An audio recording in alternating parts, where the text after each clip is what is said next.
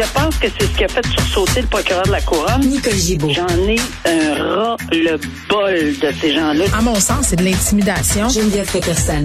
Si sauve en marchette, on aura le temps de le rattraper. La rencontre. Ouais, mais toi, comme juge, est-ce que c'est le juge qui décide ça? Com- Comment ça marche? Oui, oui, oui, oui, oui, oui, oui, oui. C'est le juge. La rencontre Gibault-Peterson. Salut, Nicole. Bonjour, Geneviève. Bon, parlons de Nathalie Normando, ancienne vice-première ministre du Québec, désormais animatrice radio, qui poursuit le gouvernement pour 2,5 millions de dollars. Oui, puis je pense que le public n'est pas vraiment surpris là, avec euh, tout ce qu'on a entendu et vu. Et euh, évidemment, toutes les enquêtes, là, toujours reliées, UPAC, etc., là, dans- à- surtout à cette époque. Euh, donc, je pense qu'on n'est pas surpris. Maintenant, je je vais être très honnête, je me suis pas tapé 342 paragraphes, mais je les ai regardés euh, à peu près toutes euh, en diagonale. Ben, c'est une poursuite civile, euh, évidemment, mais il y a des... euh, il faut quand même être très sérieux quand on poursuit, puis c'est pour ça que je pense qu'on a pris le temps, là, Madame Normando, c'est procureur, euh, de savoir quoi, comment alléguer euh, les choses dans ce genre de poursuite, parce que toute personne qui obtient un arrêt de procédure ou un acquittement, faut pas comprendre que ah, on a le droit d'aller réclamer des dommages intérêts au, au gouvernement ou au procureur général. Ça prend plus que ça dans, dans les circonstances. Alors ici, on évidemment dans le dossier, on allègue que Lu- l'UPAC a mal- malmené ses affaires, qu'il y a une arrestation qui était ciblée, bon tout ça, que c'est des déclarations mensongères à son à son égard, à Nathalie Normando. Le DPCP, on prétend que ça a été euh, un dossier mené de façon un peu chaotique, euh, qu'on a fermé les yeux sur des euh, sur les fuites. On entend souvent parler de ces fuites-là. Puis évidemment, ce dossier-là, il est caviardé en partie parce que il reste des enquêtes criminelles. Tu sais, on retourne en arrière dans Joglière, Machuré, qui n'est pas terminé nécessairement. Alors, et des dommages, ben, c'est des dommages. Oui, pour des préjudices qu'elle aurait subis suite à tout oui. ça. Là. Préjudice, mais toujours dommage, ça, ça prend une faute, évidemment, malveillance du du, euh, du, du DPCP et du euh, de l'UPAC, des fautes de l'UPAC. Puis si on peut faire un lien de causalité euh, et qu'elle établit des dommages, ben c'est-à-dire, tu sais, c'est tous ces préjudices, ben, il y a également des dommages punitifs qui sont réclamés, dommages compensatoires pour 2,5 millions. Mais là, faut pas se leurrer, là, on n'est pas aux États-Unis. Donc, je pense que tout le monde est réaliste. Là. Euh, oui, c'est possible qu'on allègue que ça, puis ça peut toujours valoir 2, 3, 4, 5, mais on n'est pas là au Canada, euh, pas- même pas au Canada, on n'est pas là au Québec dans cette... euh, non, on, on donne pas ce genre de dommages. Est-ce que ça peut être le cas? Puis ça ferait changer la jurisprudence. C'est à peu près le résumé de la mais ça peut aussi euh, se solder par un règlement, parce que des discussions peuvent intervenir. Moi, je pense que c'est ce qui peut arriver ici. Tu veux dire un règlement avant que ça se rende à procès? Hors cours, ah oui. oh, OK. moi, je pense que c'est bien possible. Bon, Euh, on se parle euh, d'un précédent quand même euh, assez euh, important là, concernant l'indemnisation des victimes d'actes criminels. Euh, un père et un grand-père d'un bébé secoué compensé euh, par l'IVAC. C'est assez inusité. Cette histoire-là, euh, Nicole, quand même, euh, avait défrayé la manchette. À l'époque, là, un bébé de 10 mois secoué à mort euh, dans une garderie. Euh, et, et le père, quand même, euh, a vu son bébé euh, à l'hôpital être réanimé. Donc, c'est, on peut comprendre le traumatisme vécu, là, mais c'est la première fois qu'on fait Oui. face à une indemnisation de ce type-là. Ben, faut pas oublier que le 13 octobre 2021, pas très loin, là, ça fait à peine un mois. Il y a une chose, réforme, oui. Il y a eu une réforme à l'IVAC et euh, ça permet ce genre de de de, de compensation. Maintenant, c'est pas réglé euh, pour euh, clairement là, parce qu'il ont il y a des définitions dans cette loi-là qui vont nécessairement porter à des contestations. Oui. Et c'est sûr que, ça, que son- on en a pour un bout là, de voir les gens qui vont se présenter. Parce que Mais on avait entendu, Nicole, hein, le grand-père euh, du garçon de Wendake, là, qui avait été euh, assassiné, là, dire ben moi je, je fais des demandes à l'IVAC puis ça passe pas. Quand t'es Ouais, pas témoin du gens- crime. Faut que les gens le fassent quand même. Ben, c'est parce que en ce moment, quand même. Puis en plus, attention, il y a une prescription de trois ans. Là, euh, faut faire très attention que de trois ans de l'événement.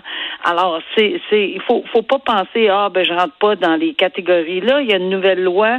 Il va y avoir une interprétation. C'est quand même le tribunal administratif du Québec là, qui a qui a accordé parce que l'IVAC n'avait pas accordé au père ni au grand-père, à la grand-mère, pardon.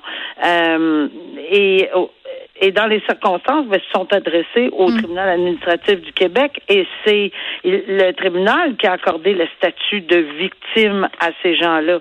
Parce qu'il faut quand même qu'ils établissent qu'ils étaient présents, mm-hmm. euh, dans, dans, pas présents sur les lieux, mais dans la foulée des événements. Dans la foulée des événements, c'est ça. Alors, puis c'est un acte criminel, de toute évidence. D'ailleurs, mm. le, le, le, dossier va va se. Il y, a un procès là pour pour une personne en, en 2022 relativement à cette à cet enfant décédé.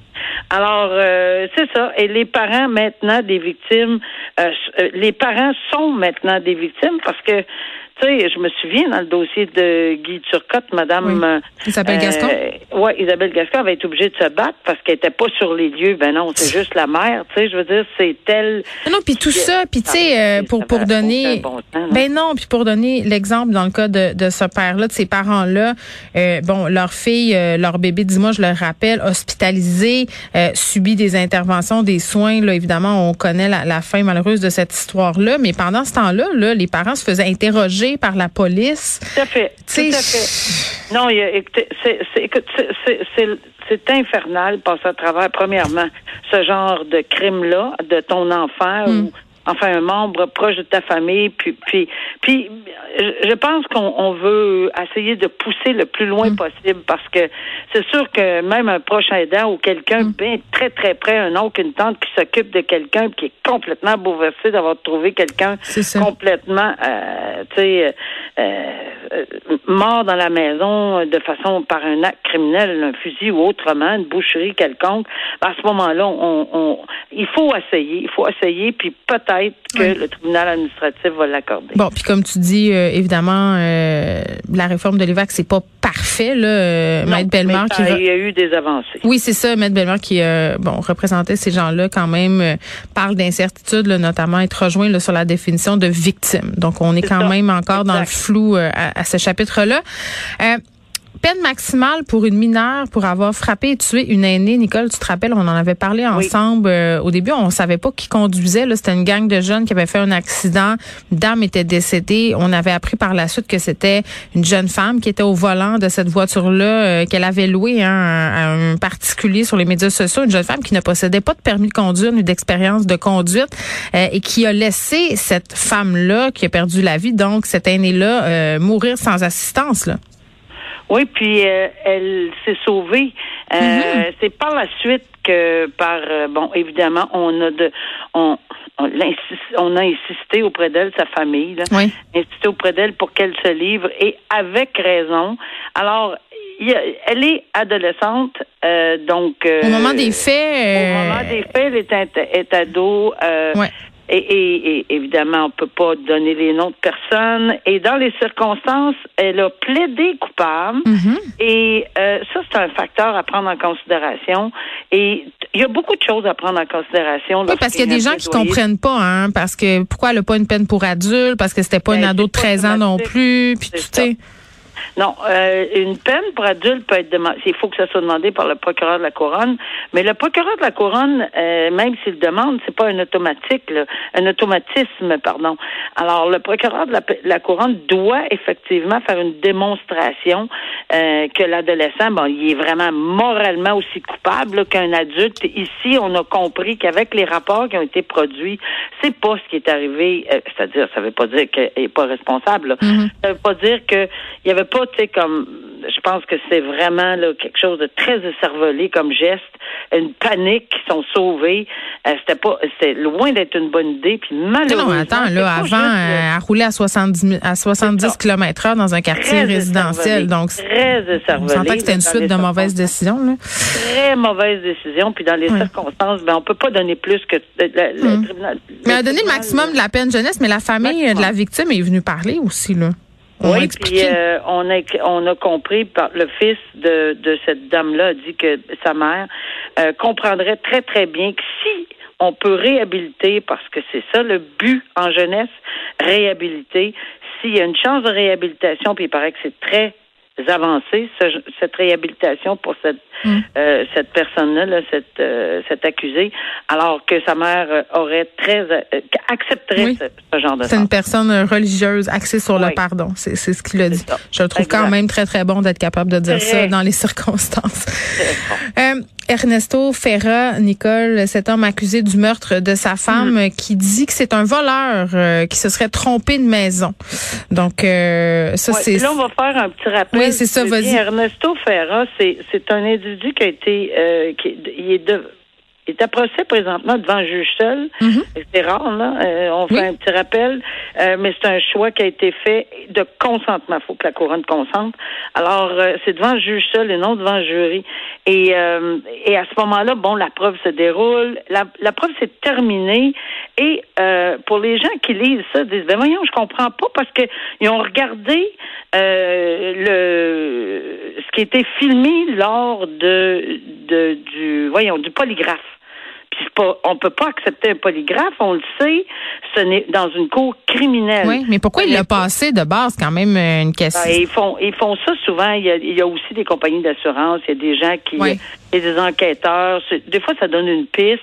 Euh, pour évacuer ou non. Mais ce il faut comprendre dans la, en matière criminelle, mm. c'est pas une force probante. C'est pas c'est pas parce qu'il dit non que c'est pas c'est pas lui qui l'a fait. C'est pas parce qu'il dit oui que c'est cette part-là. Il n'y a pas de force probante à accorder au niveau criminel. Par contre, la déclaration, ce qu'il dit pendant qu'il est filmé, c'est la gestuelle, comment il se les réactions qu'il a ou qu'il n'a pas sur certains sur certaines pistes parce qu'on comprend là que c'est quand même le décès très très euh, macabre quand on on comprend les faits là et qu'on sait que c'est dans une situation extrême d'une extrême violence qu'elle a été tuée, mhm. ben, euh, je pense qu'on a voulu mettre en preuve comment il réagissait lors de, mhm. quand il est filmé trois mois après, là, pas pour savoir si on prendra pas lui, Il faut aussi le dire, là, Nicole, le meurtre au premier degré, tu parlais de l'extrême violence, là, je pense que c'est important de le souligner, puis l'espèce d'histoire euh, qui semble être en train de raconter, même s'il est présumé innocent, je veux le répéter,